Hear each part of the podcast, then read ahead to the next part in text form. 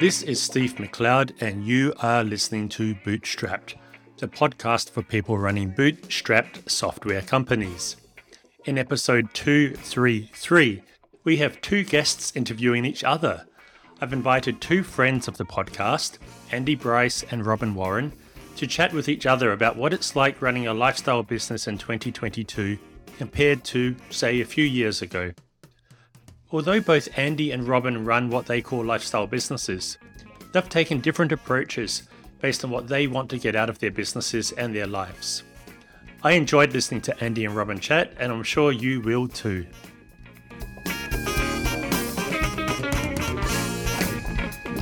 Hi, I'm Andy Bryce. I've been making a living from writing and selling my own software full time since 2005. My products are Perfect Table Plan, a seating planner for events, Easy Data Transform, which is data wrangling software, and Hyperplan, a task planner. They're all downloadable software that runs on Windows and Mac. And uh, my wife does the accounts proofreading and other bits and pieces for the business, but we don't have any other employees. And I've never looked for or taken investment. Hi, and I'm Robin Warren. So I've you've been doing it 17 years. I've been doing it seven years successfully, and was monkeying about it for a few years before that unsuccessfully. I run a small business. I've got a handful of employees and we build add-ons to Trello. And yeah, that's it from me in terms of what I do. Okay, so we're going to talk a bit about lifestyle businesses from our own perspectives because I think it's a subject that doesn't get discussed much. So, Steve, who owns this podcast, asked us to have a chat about it and put across our perspectives on lifestyle businesses because we obviously hear so much about venture funded businesses and unicorns and Googles and so on. So, we just wanted to put a bit of a different perspective for it. Um, yeah, and I think just that in the bootstrap space as well, it's changed over the years. Back in the day, and maybe we'll come back to this later, it, felt to me that bootstrapped and lifestyle business was almost synonymous with like the years of the four hour work week and things like this, and start small, stay small kind of attitude. And now that has changed. And yeah, I'm keen to redress the balance a little bit and yeah, get some lifestyle business people out there talking about things. Let's start off with a question. Robin, what to you is a lifestyle business? Me and my wife went out for a walk last Friday. So this is part of what a lifestyle business is for me in practice is flexibility to do things like that. We just took Friday, went for a nice walk and then a swim in a freezing cold river. And I was trying to define what a lifestyle business is on the way back with her. And I came to the conclusion if we're going to talk about it on the podcast, we could spend 30 minutes and not get to an adequate definition. But I think the key things for me is a lot of flexibility that that life doesn't fit around the business. The business doesn't entirely fit around your life. There's a, a bit of balance, but there's quite an extreme level of flexibility in terms of the absolute number of hours you're working and when you are working them. And that you should, I think, also enjoy the business. I think if you're working two days in a week in a business you hate, so you can have three days a week off, I don't know if I would really feel that was matching the definition. But if someone listening to this is doing that and they feel it's a lifestyle business, then don't let me tell you it isn't. I, I think there's probably as many definitions as there are as many people doing it. But for me, it's pretty similar to what you said. It's about supporting your lifestyle. So building a business that supports and provides funding for the life you want. And that partly means having the flexibility to go and do things, but also it means generating enough money to do those things, but also the work itself being enjoyable and fulfilling and not some sort of just awful grind that you're going to do because you've got some idea about having a Ferrari in 10 years' time and you're less beholden to other people. So that's a separate issue we, which we can come on to. It's often seen as an insult by venture capitalists. You see this on things like Dragon's Den or the American equivalent Shark Tank, where they'll say, "Oh, that's that sounds like a lifestyle business," and it's a bit of an insult, really. And basically, what they mean is, "Oh, that's not generating a vast enough fortune that I can grab yeah. grab a big slice of it." And so I feel our sort of perceptions of what a lifestyle business is are very warped by the media because they're interested in all the sexy Steve Jobs and Steve Wozniak start something in their business, becomes the most valuable com- company in the world that you know and work 100 hours a week doing that for years and years. And in steve jobs case probably is a terrible person and just trashes everybody he meets along the way according to some accounts i've heard. Which you can do that and run a lifestyle business as well right? I sp- yeah i suppose if you only care about your own lifestyle if you don't care about about other people. Yeah obviously i've got straight into a controversial subject there. Some people think he's the greatest thing ever. On a smaller scale a thing that it used to be and uh, actually, when I go and talk to other bootstrappers, a lot of them are running lifestyle businesses or are aiming to run a lifestyle business. When I talk to friends who are out in the real world and have jobs, they're generally quite envious of the way that I get to live my life with the sort of flexibility around everything. They like that approach and they're trying to, like a lot of people we see nowadays, are trying to go down to four days a week or get a bit more flexible working in. It seems that in the real world, when I talk to people, that is the majority is that people want that. But when you look at what is talked about on podcasts and blog posts and everything. It's more the sort of work culture. And have you got any idea of why that sort of story has changed, it feels, in the bootstrapping world over the last 10, 15 years? The, uh, the sort of narrative of guy gets up when he feels like it, has a coffee, goes and does some work, goes off and does some kayaking or a swim. It's not terribly sexy as some sort of multi billionaire who lived in a volcano who started off picking up cigarette butts on the street. That's a sort of a really sexy yeah. narrative that they can really sell and make films. Think even if you get away from the billionaires, even if you just look at our sort of think MicroConf, calm fund, these sort of parts of the business world, that's not the billionaires in a volcano, is it? It's people make good money, very good money, sometimes extremely good money. But even in that world, it seems that it's not talked about lifestyle businesses so much these days. Yeah, it does seem to have changed. The whole sort of thing, there was quite a big movement for micro ISVs, little one man companies, about 15 years ago when I was starting off. And that seems to have drifted away. That was championed by people like Eric Sink, who actually himself ran a, ran a substantially larger company. He coined the term, and it was very popular for a while, and then it seems to have disappeared. But I think it's just the media is interested in the things that will make a good story, and that's somebody who's got a garage yeah. full of Ferraris or something, and it's not somebody who's just got a yeah. nice, relaxed, flexible lifestyle. I would say that may be much better for the person that's actually has that lifestyle, but it's not as interesting a story. Yeah, I wonder sometimes as well if there's an element that the people who've got something to sell are the ones going out and talking and writing all the blog posts, and the people live in a lifestyle business are like, "I'll just go kayaking instead of." you, and at some point, it becomes a little bit show offy. Maybe I hold back from talking about. I mean, I work roughly three, four days a week. At the moment, it's more like three. The start of the year, it was more, and it changes over time. I take most of the summer holidays off. This is getting into a topic I wanted to get into with you of what it means in practice for you running a lifestyle business. But at some time, at some point, it feels you are showing off, coming and talking about this stuff, and you're not really helping anyone with a new marketing tactic or whatever. Whereas I think sometimes people people coming along and talking about MRR growth that they've had and maybe a little bit about the hours that they're working or whatever doesn't feel quite social. It's, uh, yeah.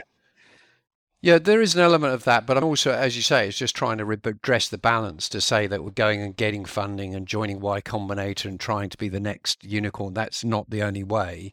There are yeah. other paths if you choose to pursue them. If you want to go and live in a hollowed out volcano, then that you need to go and get venture capital funding and you need to pursue that path and work 100 hours a week or something.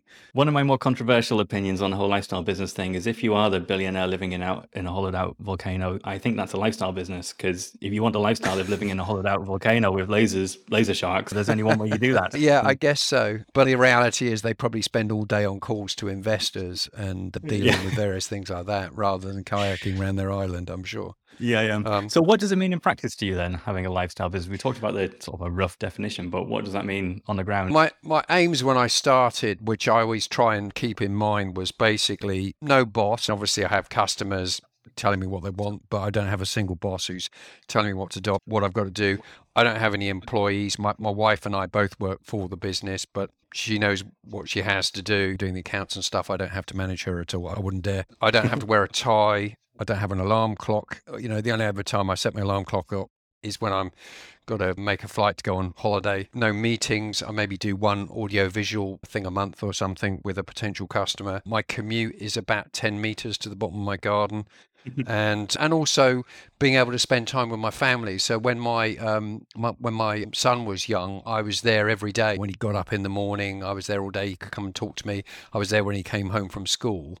And I have friends that have been working in the city who basically just don't see their kids because they get up before their kid gets up, they get on the train, they go to London, they work all day, they come home exhausted, and, and their young kids already gone to sleep. They never see them at the weekends and that seems yeah, that's a pretty horrible trade-off to me.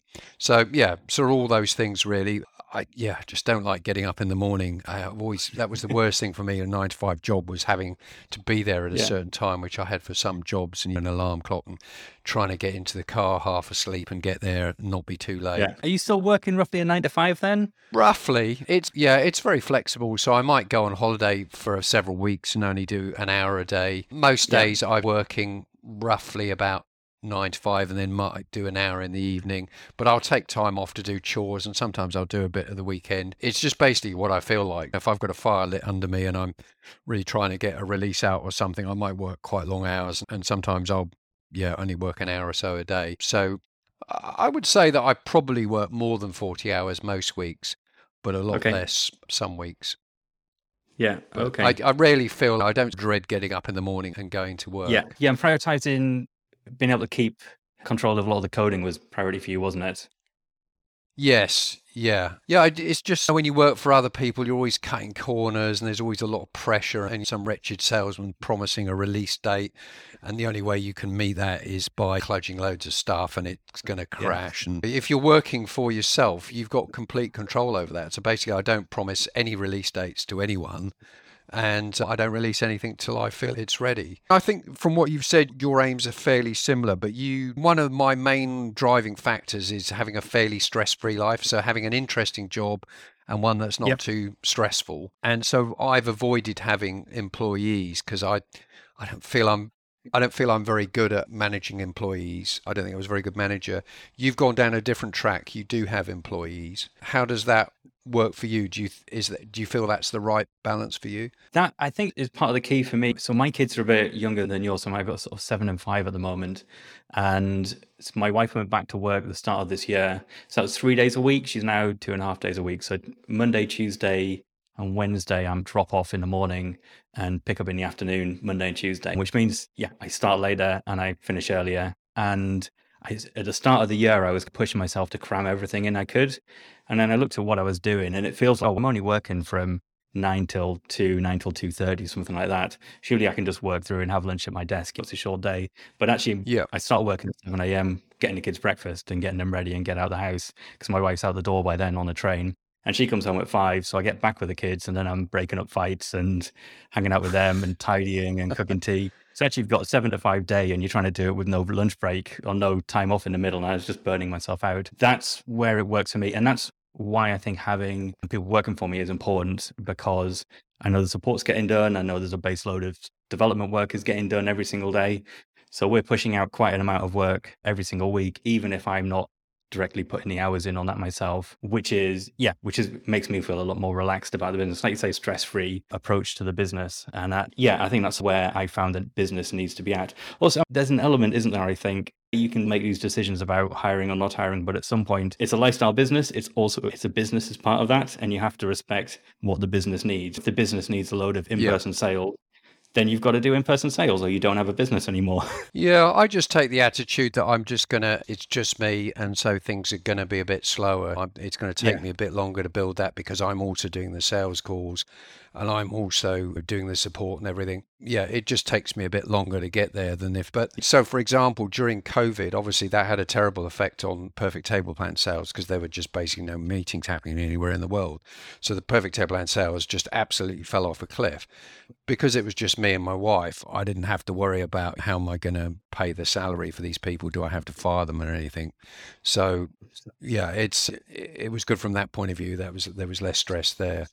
So the other thing, I think it depends a bit about what you're good at. I don't. I'm pretty poor at delegating things, and I don't think I was a particularly good manager. I think I'm a much better at programming and support and documentation, all the Yeah. other things. yeah, hiring is pretty boring, and firing is Yeah, I found it quite stressful. I've been in situations where people needed to be let go and things, and I just found that incredibly stressful. Yeah, no, Um, it's not nice. But yeah, coding, I was finding I was not putting out the quality that I really wanted alongside everything else that I needed to be doing in the early days. So that was kind of like, I need someone else to take this on. And I guess the money was there for it as well. And I was happy living on less money in those early days. I'm optimizing for a bit more for profit these days and recruiting less people. And obviously could try and run the whole thing on my own, but that's not going to leave lead me into sort of a nice relaxed approach to the business. And the people who are working with me still would be stressed out, I think. Hody's mentioned that different products have have different size companies Yeah. that naturally fit with them.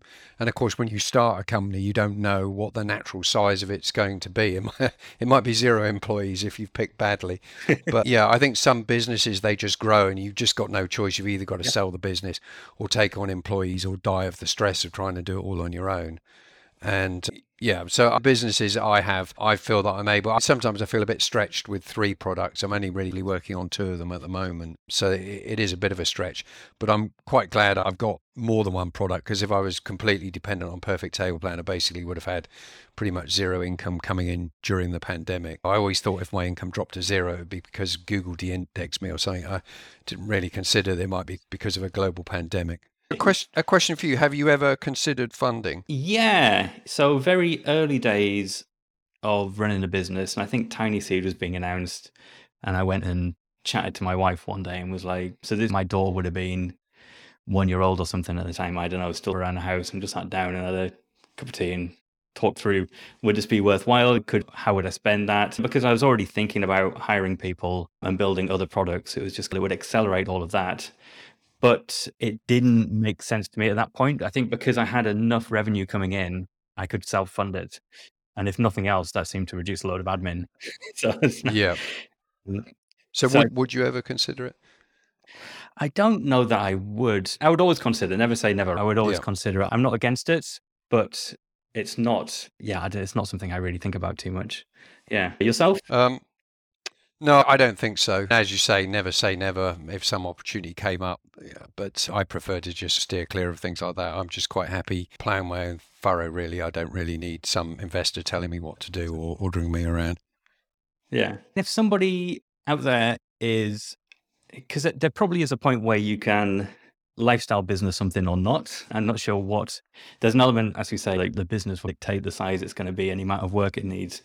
But is there anything you think that you did which helped make this a lifestyle business for you, which other people could consider doing themselves? I so I saved up some money and then basically lived off those savings and then worked like crazy for the first year or so to get to the point where I could support myself. So I don't know whether that's particularly helpful advice. I def you hear stories about people running up massive bills on their credit cards and things. I definitely wouldn't recommend that. So I if somebody's serious about doing this, I would either do it in your spare time while you're doing other work, being careful about the legalities of that and whether they own it or save up some money and then do it i definitely wouldn't max out your credit card.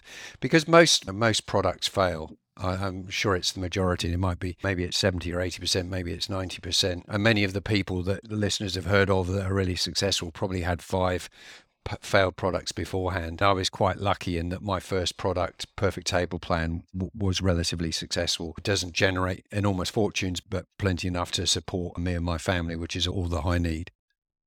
Yeah. Okay, so well, I've got another question, which is okay. So my other question is, what about downsides? Do you think there's any downsides to running a lifestyle business as opposed to either a funded business or a nine to five salary job? This is interesting because I think we've both got slightly different definitions of what a lifestyle business is. Because you seem to still be working full sort of nine to five, and a big part of it for me is having that sort of Friday off with my wife and doing a school run and stuff with the kids and having that kind of flexibility around it. So the downside there is obvious that I'm spending less time on the business, and there's a risk there that if in two years' time I'm back on a podcast somewhere explaining how I got everything wrong because my business went under because I wasn't putting enough time into it, I'll feel a bit stupid. So there's that possibly slightly ridiculous risk, but it's it is there. There's the anxiety that comes around that, and justifying that to yourself and others that you're not putting all of that time in. Just fear that you're doing it wrong because everyone else seems to be doing it a different way. I think that's always my biggest fear, anyway, is that it's going to fail. I'm going to have to go and get a job.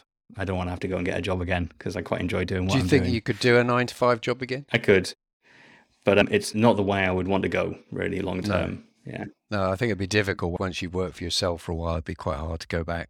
So I've got a small team, but we're not co-located or anything. So we have a sync up once a week, and I chat to peop people on the team most days. But I guess there's an element of not getting that sort of in work social aspect, and certainly if you're building a business that you're growing and growing, and you get into 30 employees or something like that, that's very different, and you're getting a lot of social needs um, handled at work. I can deal with that by going out and hanging out with people. I was out at training this morning with a few people, other people who take Thursday mornings off to do that. Just things like this. As an adult, a lot of the people that you meet day to day is through work, and there's a natural half life of friends and acquaintances and things. So if you're not continually meeting new people through your work, then you know you can yeah. become a bit sort of distance and you meet less people so i've noticed that working for myself for the last 17 odd years i still keep in contact with some of the people I used to work with and things, but you know, it can be a little bit isolating at times. So I'm sitting down at the bottom of my garden doing all this interesting stuff, but you can end up feeling a bit distant sometimes. So that that can be a, that can be an issue, I think. And I do know people that when their kids have grown up and left home, they've gone back to a salary job because they just felt a bit lonely working on their own. Yeah, I, I, that's definitely one of the issues I would think. Yeah. Anything else for you on the issues side? I think that's probably the main one. Obviously, when you start off, it's hard because you're working on your own or certainly I was working on my own. You don't know if it's going to succeed or not, and you've got a mortgage to pay. So those initial phases were pretty were pretty hard and working crazy hours trying to make things succeed. But it's a lot yeah. more it's a lot more relaxed now.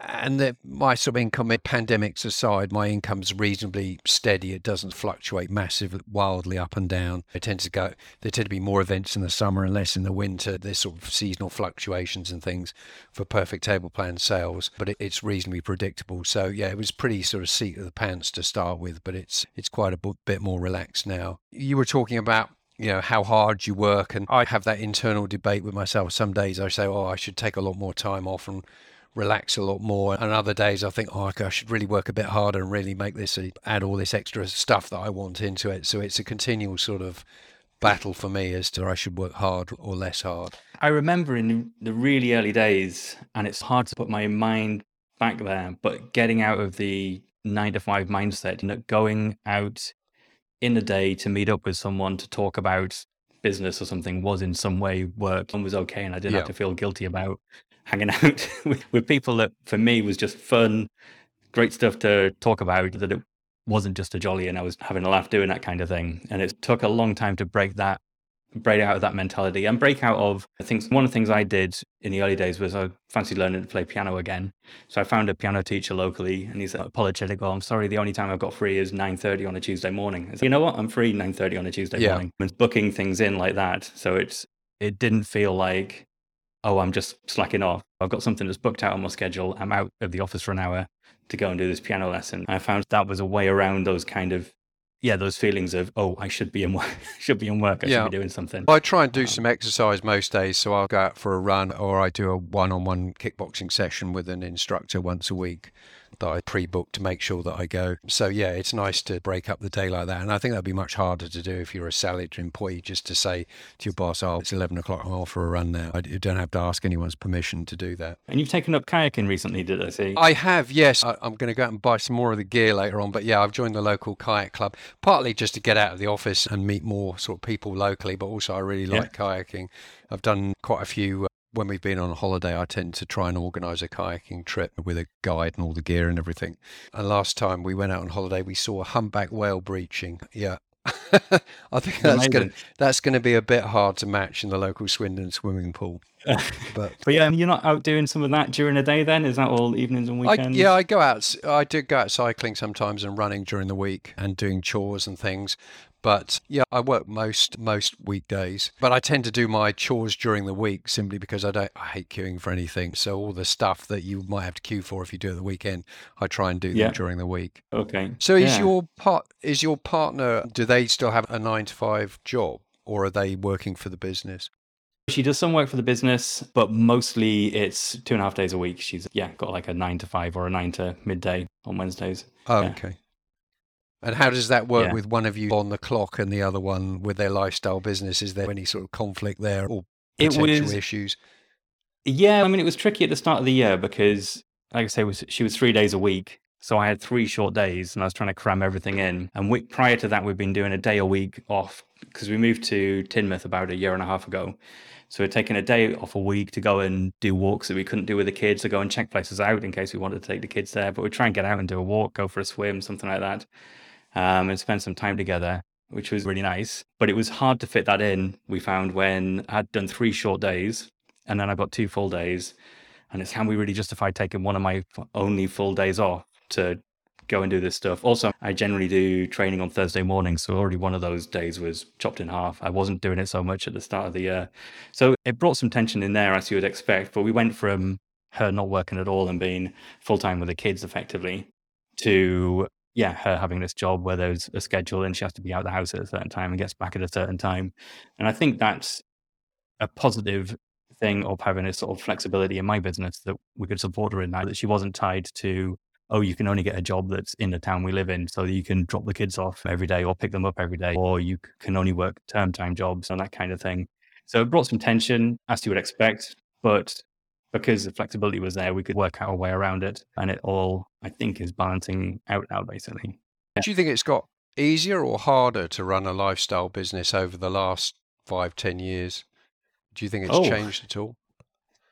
I that's interesting. I don't know that it's got any harder for sure. It feels the prob- the hardness of running a lifestyle business is just the hardness of running a business full stop, isn't it? And businesses have generally got easier to launch, easier to self-start, it's easier to find customer support people who'll work one hour a day, two hours a day, so you can scale up your requirements very easily. So I'd say it's got easier, but in the same way that bootstrap businesses have got easier to run over the last 10 years. But it does feel like it is talked about less. It's crazy. You go back to four hour work week, and that was vision. And then what's his name? Tim, who wrote that, is now very much not working a four hour work week, from what I can tell. He never was, though. I don't believe a word of that. I reckon he was working 20 hours a day. It's just that he happened to classify four of that hours of that as work. If you read okay. some stuff that other people have written about him, they said he was just yeah. always out there hustling and ringing people up and trying to obviously like fantastic at self promotion but i think he really worked at it he just happened not to call that work somehow Yeah, but I wonder if this is what. There's a lot of people who set out to build these sort of businesses got there and then realized, oh, actually, I don't like being on my own all the time. I'm going to start hiring people and I'm going to build a business that facilitates that. Or I've got all this time flexibility, but I don't know what to do with it. So actually, I'm just going to work 40, 60 hours a week and carry on doing that. Maybe it was a thing for a while, and a lot of people, when they got there, realized it wasn't quite what they wanted. So they went off and built something else. I don't know. Yeah. Any thoughts on that? I think some of it's personality. If you're a really extrovert person who needs to be around other people all day, I guess you're probably not a programmer in the first place. But probably running a one man software business is definitely not going to be for you. So, yeah, it's just what matches with what your aims are and your personality is and what your skills are. So, I'm. I'm a reasonable generalist. I'm, I think I'm a pretty good programmer. Obviously, people better than me, but I'm also quite good at documentation and I can do support and I can do a bit of marketing and I'm fairly all round. The, the things that I really can't do, like web design, I get somebody else to do those. I intend dying never having learned anything about cascading style sheets. Cool. We're short on time, I think. Hopefully, not you short on time to not learn about CSS, but just on this recording. Is there anything else you want to talk about before the end? So just to finish off, yeah, just to finish off, what why would I use your products? Perhaps you can just give me a quick one sentence description of them and where I can find out a bit more about them. Yeah, so if you're using Trello, go and have a look at bluecatreports.com. And we've got all of our products there. I think there's 10 of them at the moment. I lost count at some point. And it will be pretty obvious to you if you've got a need that we solve. So that's the place to look. And how about you? I'm mainly working at the moment on Easy Data Transform. So that's a product for if you've got a bunch of different spreadsheets and CSV files and Excel or whatever, and you want to munge it all together and clean it and join it and filter it and output it to some other format. It's the sort of product you use for that drag and drop data transformation. Perfect Table Plan's my seating planner for events that I've been working on for 17 years now. And Hyperplan is a task planner that allows you to slice, dice, and visualize your tasks in lots of different ways. And they're all desktop software products, so old school. Go and download them have a try. Okay, so I think that's probably covered everything. Where can people find you online if they want to come and tell you you're wrong about all of this? Yeah. Someone's wrong on the internet. I'm at, I'm on Twitter at successful SW, short for successful software. And my blog, which is a little bit intermittent at the moment, is successfulsoftware.com. Cool. Yeah, and I'm at Robin Warren on Twitter. If you want to come and tell me how great it all was, I'll be welcoming five star reviews for the next month. Okay. Well, I think that's it. It's good night from me. And it's good night from him. Bye.